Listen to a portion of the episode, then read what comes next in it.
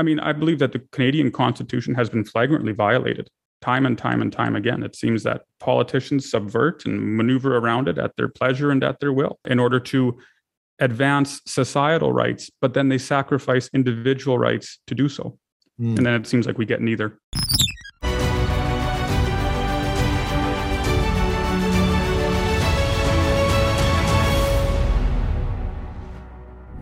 Hello and welcome to Freedom Feature. I'm Barry Bussey. With me today, I have a young man from Alberta, Tanner Hnidey. Tanner is a young man who's decided to start up an organization and he's concerned about the rule of law.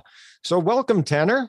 Thank you for having me, Barry. I'm so excited to be on. Tell me a little bit about who you are and tell us about your organization and what you're all about. So, my name, like you said, is Tanner Hnidey. I'm an industrial organizational uh, economist. I studied at the University of Calgary. I graduated a couple of years ago, and as I was um, passing through my studies and then into into the real world and so on, it became supremely evident that our society is is being crushed um, by what I would call subjectivism. This subjectivist, um, uh, progressive, postmodern worldview and so as I was making my way through uh, society, through Alberta these these couple of years, about eight months ago, I was contacted by a man named uh, Dr. Dennis Modry, and he was telling me about this new project he had started up, which is now called the Alberta Prosperity Project.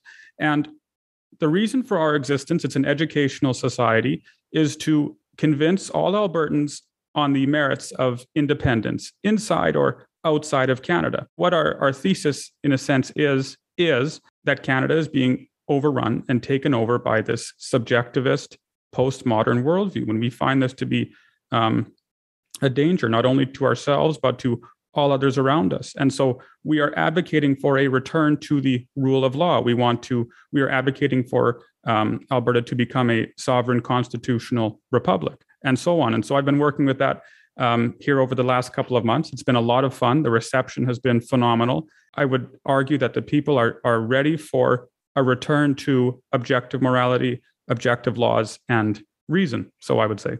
So, do I take it that you folks then wanting a separation, as it were, from the rest of Canada? Is that the goal? Our aim is independence. We believe that, you know, if we held a referendum on independence and it was successful, and we, then we went to Ottawa and negotiated the new terms that we believe are necessary to foster a free society, then we're happy to stay inside Canada.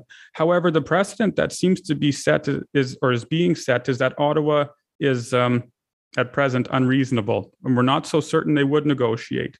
And we believe that our freedoms are absolute and fundamental. And so, if it were required that we needed to gain independence from Canada in order to protect those rights and freedoms, uh, we would do so. What is it in particular? Uh, you say you use the term subjectivism, but mm-hmm. what are the earmarks of that subjectivism that you find so offensive that you're willing to say, hey, Canada, mm-hmm.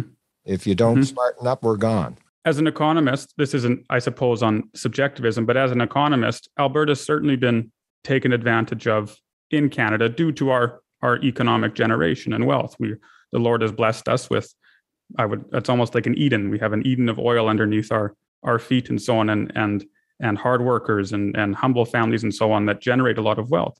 But with regards to your question about subjectivism, I would even look uh, back at the last month here. What we're seeing in Ottawa, particularly, and of course across Canada in the provinces are politicians and demagogues unleashed who do not submit themselves to an objective standard. That is, it seems to me that they believe that they themselves are the standard of right and wrong. But of course, if that's true, then it means man is the standard of right and wrong. And we all know that that that men and women do bad things often and and they can be wrong. And so that seems to me to be a problem.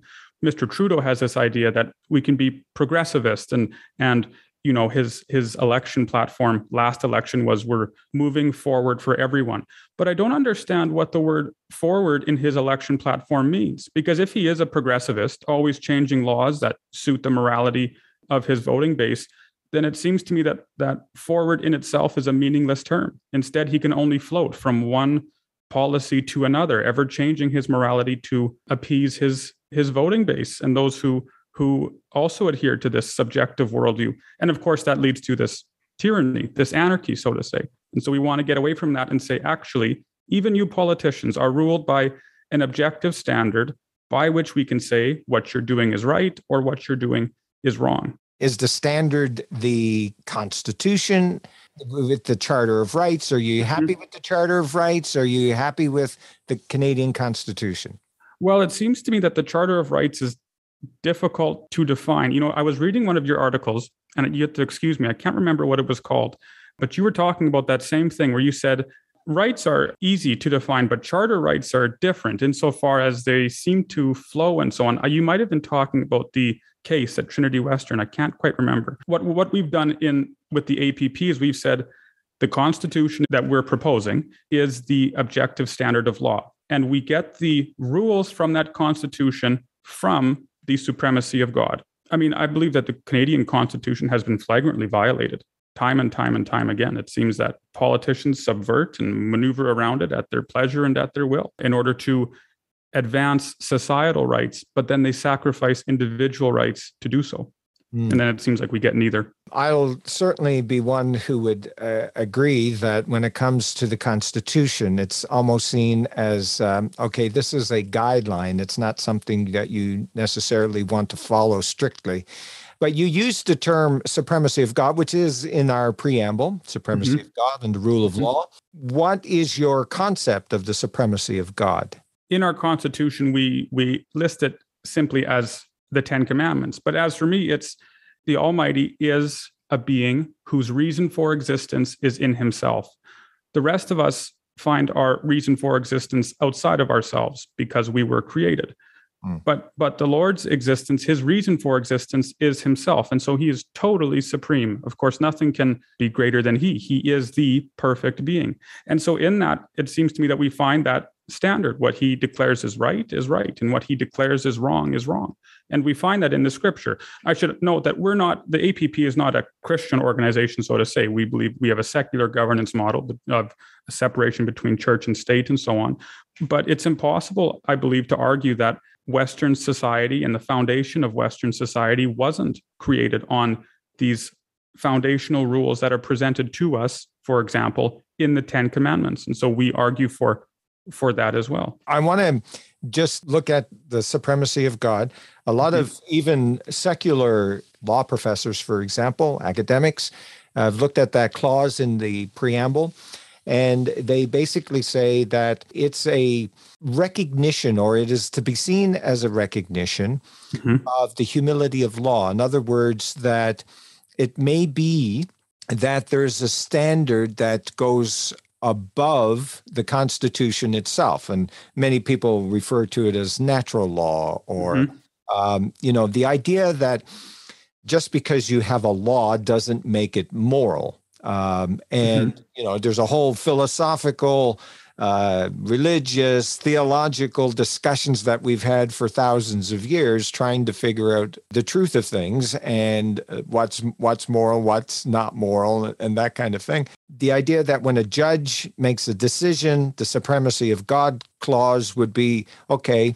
Make sure that you are making an honest, objective decision because you may not believe in a God or believe in a mm-hmm. deity, but there is this notion that what's right and what's wrong could even be above what the law legislature says or what the mm-hmm. judge says or mm-hmm. whatever. So there's that sense of needing a humility that when you make a decision, i.e., for a judge, when you're involved in public uh, legislative debate, that there is this innate importance of humility. You know, we could even go back to the ancients of uh, Aristotle, and um, uh, we could think in the time of the Romans, Cicero, and so on, that that made reference to the rule of law, but a rule of law that is uh, that has that humility.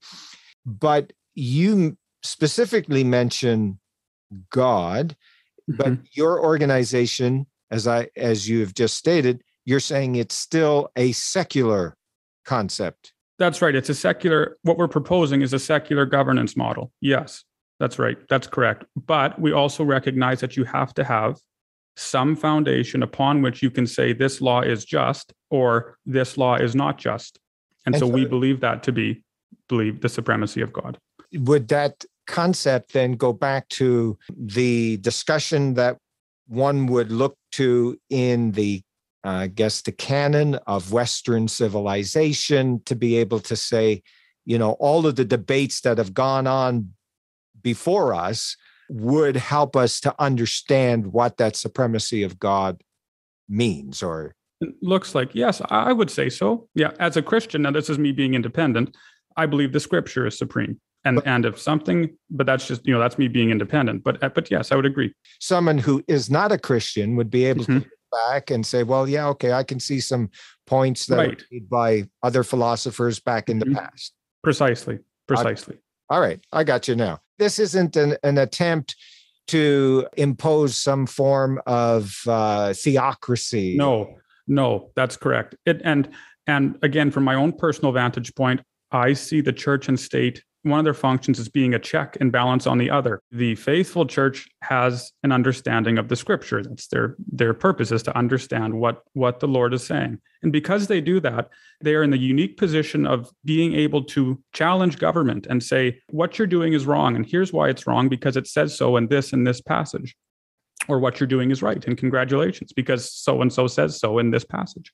But if you meld the two together, then that check and balance seems to dissipate and dissolve, and it, it devolves into a danger of violating the commandment you shall not misuse the name of the Lord. C.S. Lewis has a has a phenomenal essay on that. It's called the Meditation on the Third Commandment, I believe, and he goes, it's so easy for the Christian, even with sincere intentions, should he ever ascend to a position of power, to justify atrocities in using the name of the Lord. And so he goes, it's a very, very dangerous thing. He said it's much better if the church and state are are separate, and I would agree with him. And so would so would the APP. And that is something that we've seen throughout history. In fact, with the ongoing war right now in Ukraine, which is, uh, I understand, that's part of your heritage.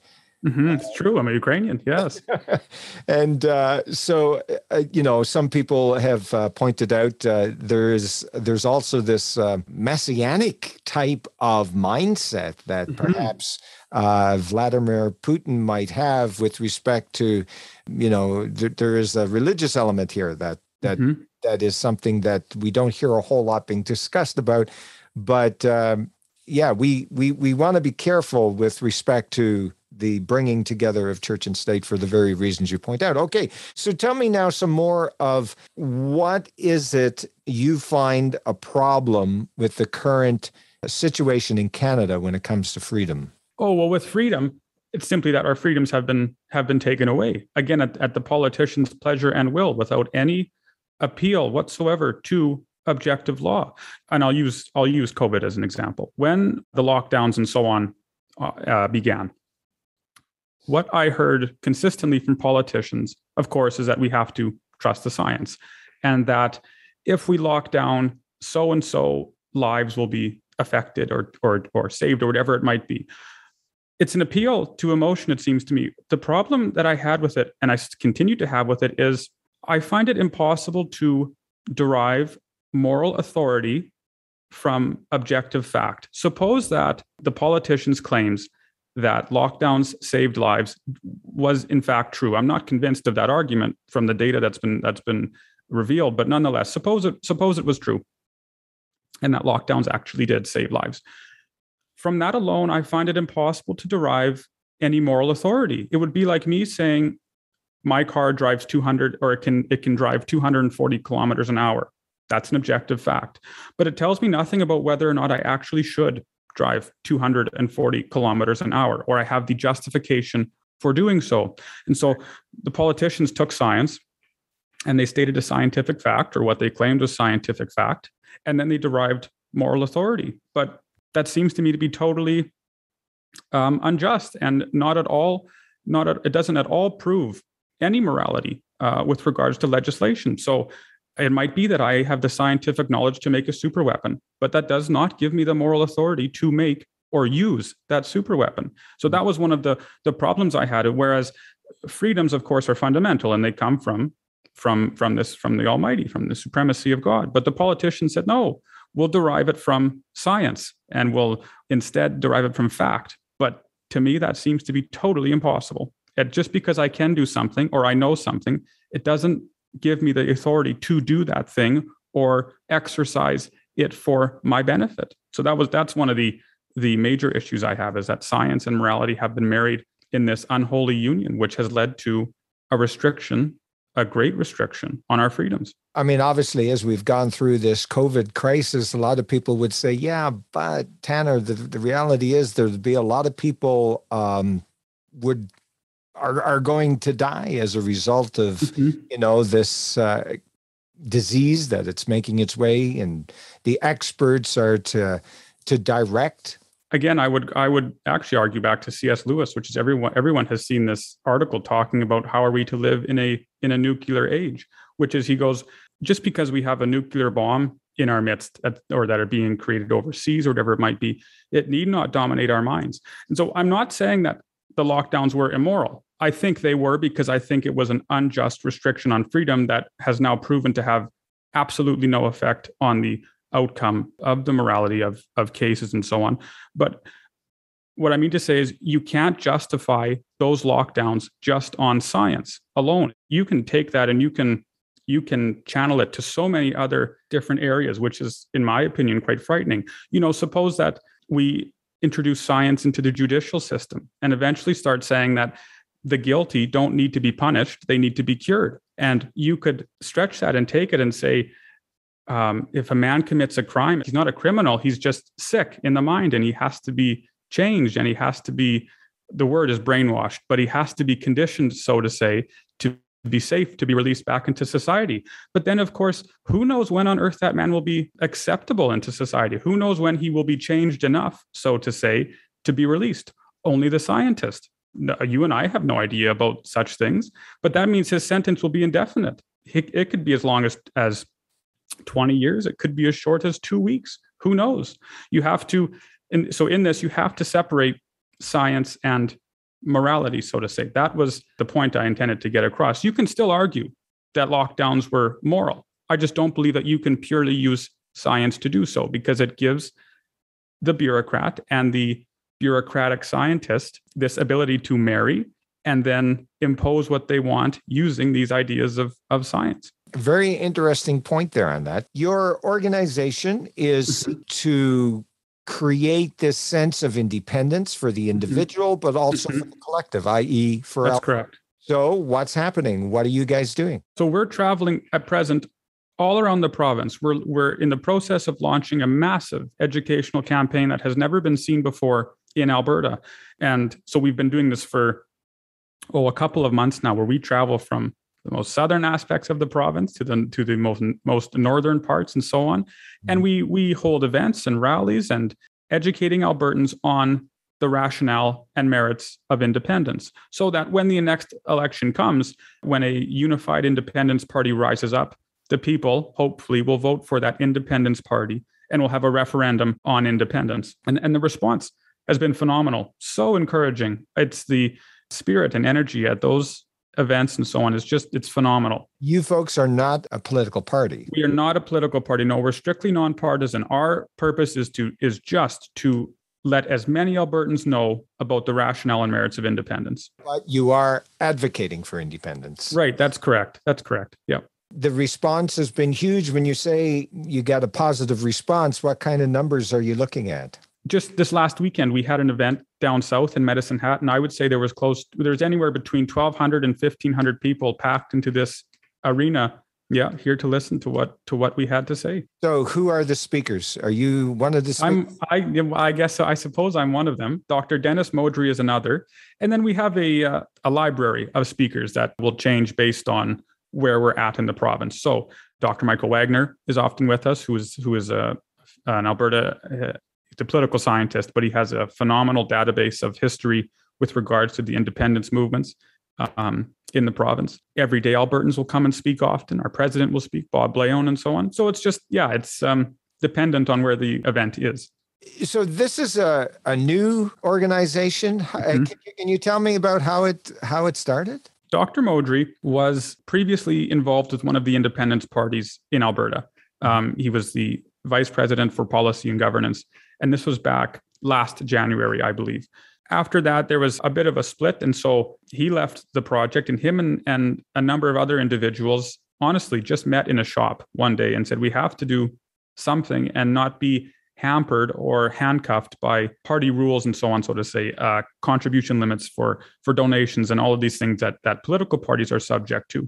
And so they composed, so to say, the outlines for this educational society, which is well, it's almost like a, a one-two punch, I want to say. Whereas, of course, political parties have like I was saying, contribution limits and things that restrict how much they can do. But if you're a nonprofit society, well, then your options are much more open, and you ha- you're able to accomplish much more. And so that's what Dr. Modry and others were envisioning. And as that came together, it became clearer and clearer that this movement was something that Albertans were extraordinarily excited to get behind, mm-hmm. just because it was it was free of all of the political backdoor shenanigans and so on so to say it's just it's an educational society that says you know, we have questions like would Alberta be landlocked or what are the other merits economically to independence and so on? And in these rallies and so on, you can answer those, and people leave being quite excited and quite refreshed and encouraged about the future, I would say. So it was just a bunch of men and women in a shop that said we have to do something, and it seemed like this was the most appropriate avenue to take.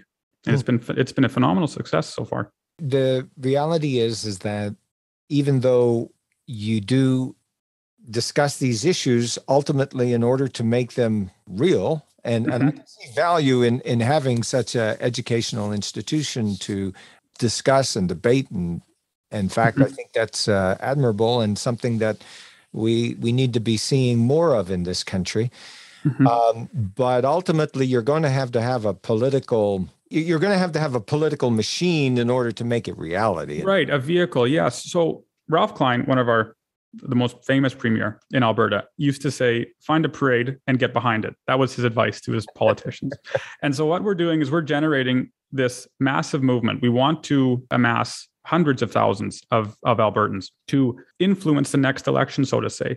We've already had numerous MLAs and, and parties contact us and so on, knowing that this is a movement that's much greater than anything they've put on. And they recognize that this is the beginning of this parade, so to say. And they know that if they want to keep power, they're going to have to get behind it. And so you're correct. That we do need a political vehicle. Our aim is to just um, um, generate so many members that that that the political parties and operatives will have no choice but to back our our proposed policy and governance uh, documents and so on if they want to to win in the next election. So you're completely correct.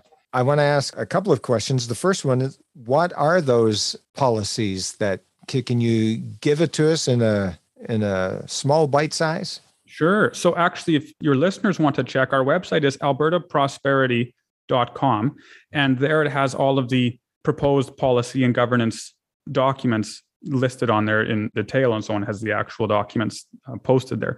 But what we've done is we've borrowed for a lack of a better word heavily from the american constitution. It isn't it's not plagiarized or anything but it's it's certainly borrowed very very heavily from it. And so of course at the start is we recognize the individual rights and freedoms of of man are inherent and are given to us through the supremacy of god and then we proceed to detail new policies for example recall and so on to get corrupted politicians out of office who aren't serving their constituents. Economically, of course, where we enshrine the importance of free markets and lessening restriction. We have impressive tax reform, where we're advocating for a flat tax of 10%. And then, of course, the rights and freedoms that are fundamental to man are enshrined in there as well. But it's a it's a comprehensive document. It's quite large, and uh, we're very excited. It's not American, but it's borrowed heavily from that constitution. It it, it enshrines the rights and freedoms of man so clearly, and it restricts and handcuffs the ability of the politician to do anything bad, so to say. We believe it's one of the most comprehensive and cohesive constitutional documents, certainly ever made in Canada. I know your friends from the JCCF, like James Kitchen and so on, have vetted it. It's gone through thousands of hours of drafting and so on. It's great. It's very exciting. You're a young person yourself, Tanner. Is mm-hmm. this um, uh, are you indicative of the group that's coming out? Do you get a lot of young people involved in this? Not my age. The average age is at present middle age. I'd say um, later late 20s maybe yeah early 30s and up and you're right the younger generation is one that we absolutely have to appeal to so to say. When i was in university it was astounding to watch just the crush again of this postmodern socialist subjectivist ideology totally infiltrating the classes. In my economics courses actually it was like a, a bastion. We were it wasn't it hadn't quite hit there yet um, and that was probably due in part to to the head of the department and so on, who was uh, vehemently opposed and still is to this this welfare statist socialist advance. And so I didn't see it as predominantly, but when I would take an elective course, maybe in political science or something, the difference between the ideologies was honestly was mind blowing because you could see this advance already and just how anything related to capitalism or objective law or fundamental rights and freedoms that cannot be taken away was totally dismissed in those classes.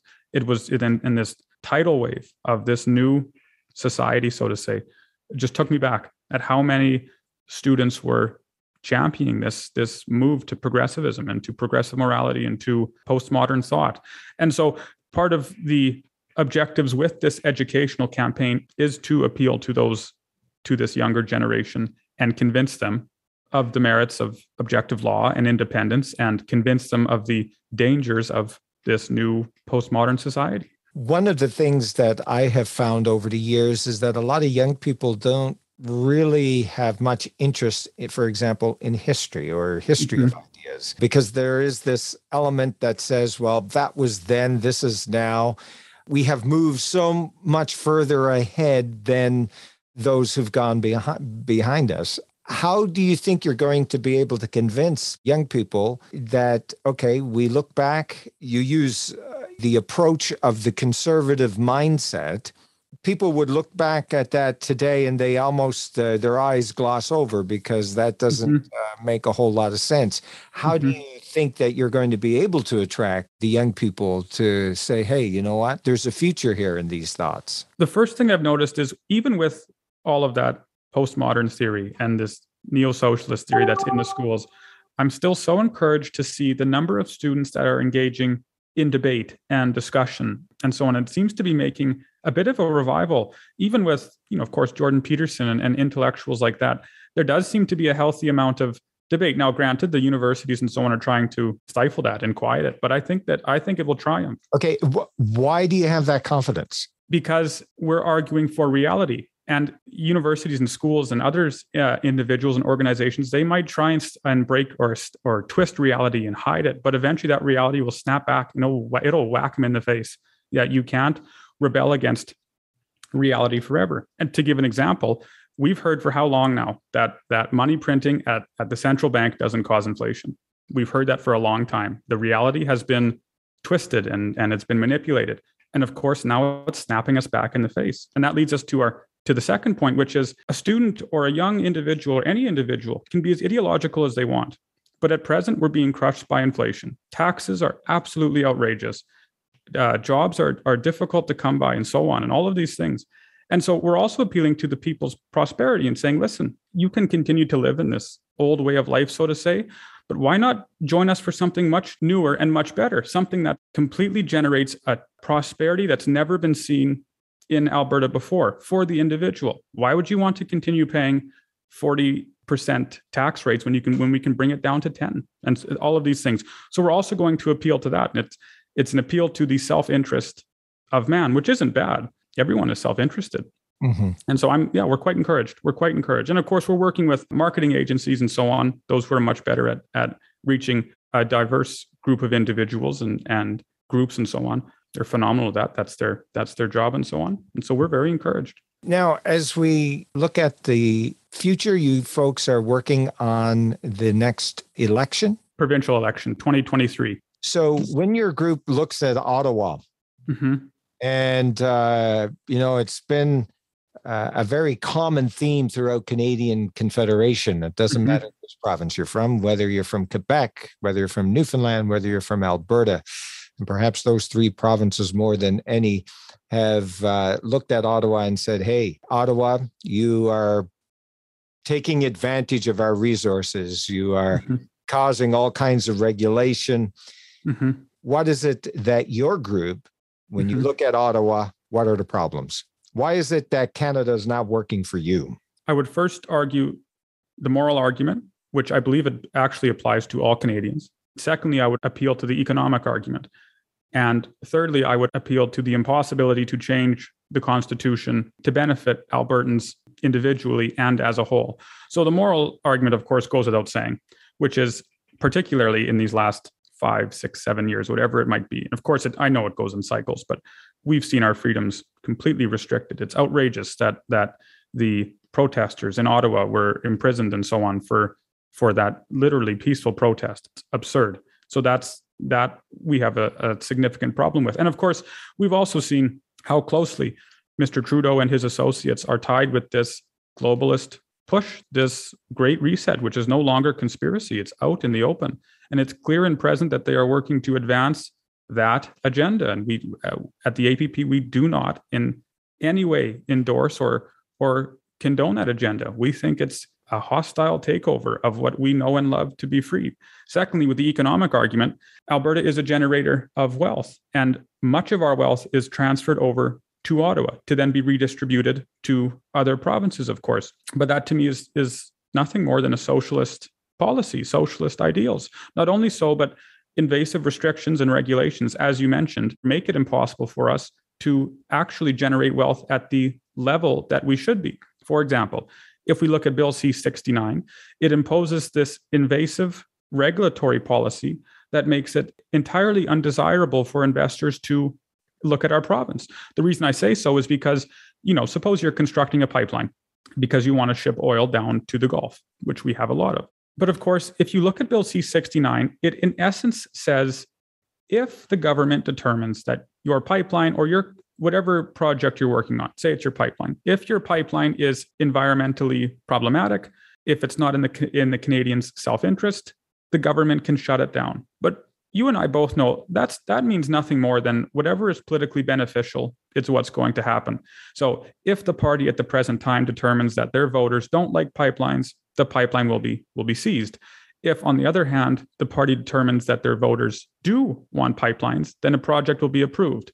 And so you might say, well, let's just wait a couple of years for a new government to form, and then we'll get our pipeline constructed. But the problem, of course, is that pipelines are expensive. They take a long time to build. And when you do build a pipeline, your investment is what's known as a sunk cost, meaning if that pipeline does not ship oil, you're not going to make money. And this isn't just one or two dollars. We're talking about millions and millions and millions and billions of dollars, so to say. And so, as an investor, you have to be absolutely confident that you're going to generate a return on your investment.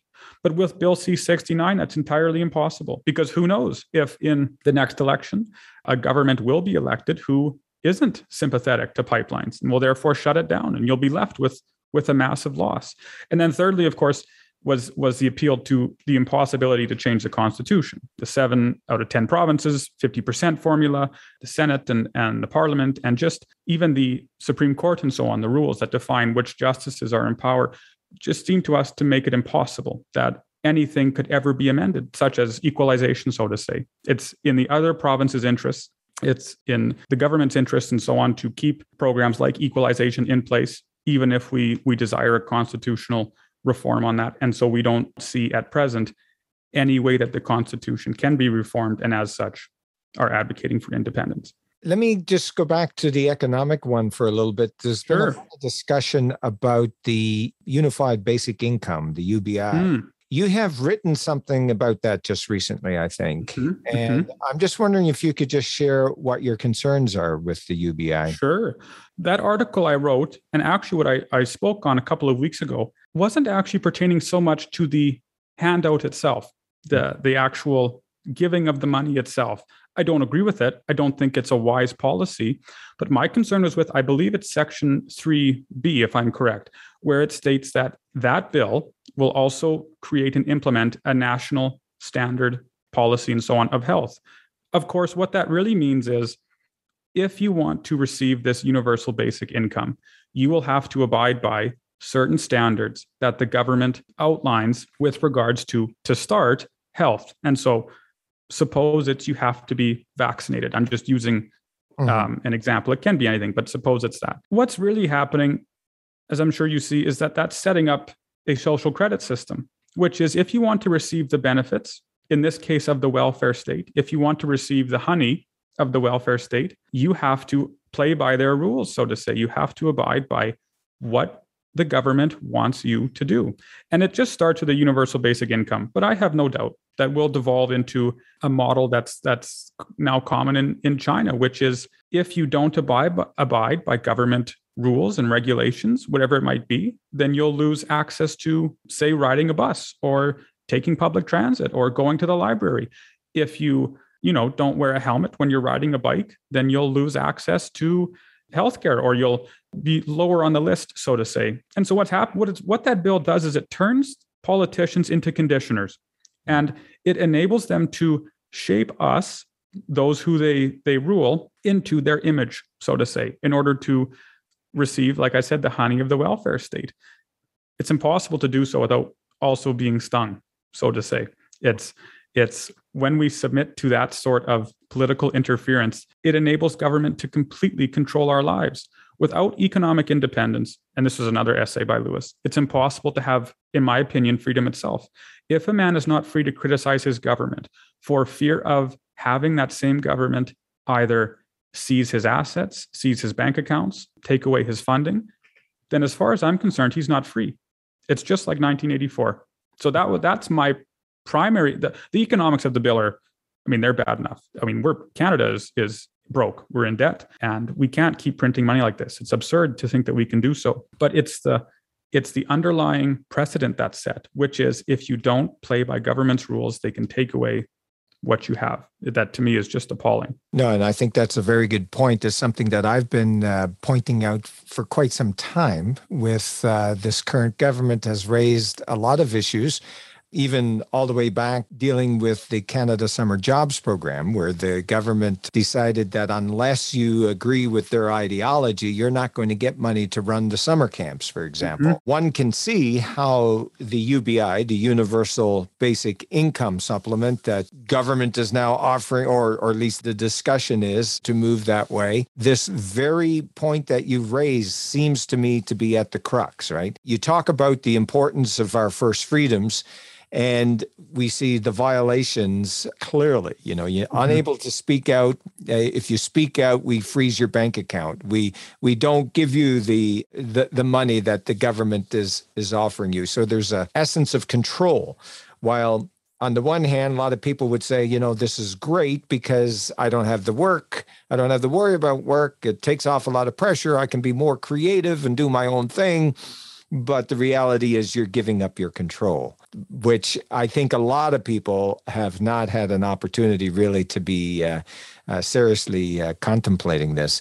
One of the things that it strikes me as I'm listening to you, getting to know a little bit about uh, your organization, is that as government becomes more and more draconian in their mm-hmm. measures, it seems to me it's only a natural it's it's like a natural reflex that others will say, well, no, we're not having this. And your organization is proof positive of my thought that when government uh, becomes so overbearing, others are going to say, well, no, this is not how we want to live. This is not, this is not who we are. This is not, in this case, this is not how Canadians are. This is not who we, we've been taught to appreciate one another from various different uh, groupings across the country, around the world, really, have come into this country. We have we've been able to live in a free society in a country that has given us so much. Mm-hmm. Your forebears, as you mentioned, uh, from the Ukraine, and we see what's happening there today.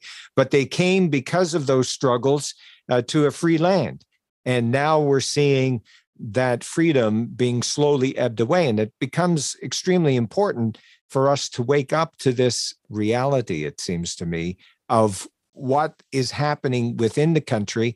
And we have to be ever mindful that we have to um, push back because if we don't push back, if we don't speak out, then these things are just constantly creeping in.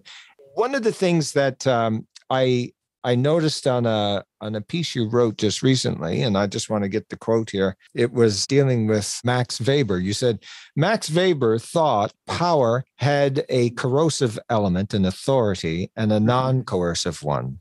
Mm-hmm. And then you pointed out that uh, Mr. Trudeau, you say, operates purely on the former, that mm-hmm. has that coercive element. Mm-hmm. Uh, the peoples of Canada do what he says, not because Canadians want to obey him, but because if they don't, he seizes their bank accounts, freezes their financial assets. No one, not even other leaders around the world, respects him. Compare our prime minister with the prodigious leaders of the past, like Abraham Lincoln, Winston Churchill, Hannibal, and so on he's our current prime minister. He has uh, made his decisions that that has caused a lot of concern for not only people in this country, but as we saw recently when he was over in the European Parliament, mm-hmm. a lot of criticism there. But I want us to to think about just for a few more minutes that we got left here is to uh, think about this concept of power, this concept of power that has that coercive element. Mm-hmm. And uh, one of the things I have noted uh, throughout time is that when governments take upon themselves power or advance their power, we generally don't see them give it back. You know, I mean, after all, the Income Tax Act was brought in the World mm-hmm. War One as a means to for a temporary measure to deal with the fighting of the war, but it's been a rather long temporary time. uh, then, of course, we saw in 2001 the government brought in all kinds of security measures for response to 9-11 attack and when we go to our airport and we go into lineups for security we are searched as if we're walking into some i don't know some bank where there's lots of gold that people are afraid that uh, you're going to steal. I mean it's it's it's very invasive. We haven't changed that right? I mean that is still with us. Those authority that power that government had granted to itself all great legitimate reasons fighting the war fighting terrorism and now we have another crisis um, with the COVID, and we see the government gaining even more power, as we saw with just freezing the bank accounts because you dared to donate to a cause that the government found unacceptable. It, it seems that as, as time is going on, we're seeing this increase of power and the unwillingness to step back from that power. Ultimately, we're thankful that the Senate was about to uh, vote no on the prime minister. At least it seems that's one of the big reasons why he uh, stepped back. Another, some people have been suggesting that it was the fact that in Canada there's been a run on the banks of sort. Uh, I know of a lot of people have shared with me personally that they've been taking money out of the bank. Mm-hmm. Um, and uh, some have even been looking at offshore. You're an economist has that been uh, something that you have seen or has concerned you with respect to this increase of government power that we have experienced over the last couple of months? Oh, yes, certainly. Your uh, story about the runs on the banks are not isolated. I've heard many stories of that as well, and for good reason. I the people are acting rationally. Why would they want to keep their money in an account now knowing that if the government wants to seize their cash at any time for any arbitrary reason, they can do so. So, what Trudeau did in the span of honestly a day is going to have repercussions for decades to come. No one has confidence now in our banking structure or in our market because they're not certain that their savings will be there when they need to pull them out. It's the exact same story as, as what I was mentioning earlier with Bill C 69 and pipelines. You put your money into an account and you expect it to be there when you return. But that expectation is totally lost. And so no one has confidence in our banking structure, which is a vital thing for for an industrialized civilized economy because of course banks hand out loans and so on and, and enable people to to purchase what they otherwise couldn't. And it's just it's it's of course for convenience and all of these things. And so yes we're very concerned about it. You're i think you're absolutely correct that when appointed power or when robed with new powers it's rare that government gives them back. Their desire is to impose their will on the people. And if they're given a greater ability to do so, it well, when has it ever happened in history where a government gave it back willingly? If they did, that government is venerated as one of the most civilized mm. humane governments to ever exist. So I think you're you're absolutely correct. In order for freedom to exist, we need to have trust. We need to have trust in our neighbors. We need to have trust in our government. And we have seen a breakdown of that trust. Have we ever, as you've studied economics, have we ever had a situation in Canada where because you had a difference of opinion with government or even I, I, mean, I guess we've we've had situations where if you owe the government money for taxes, government will take the money.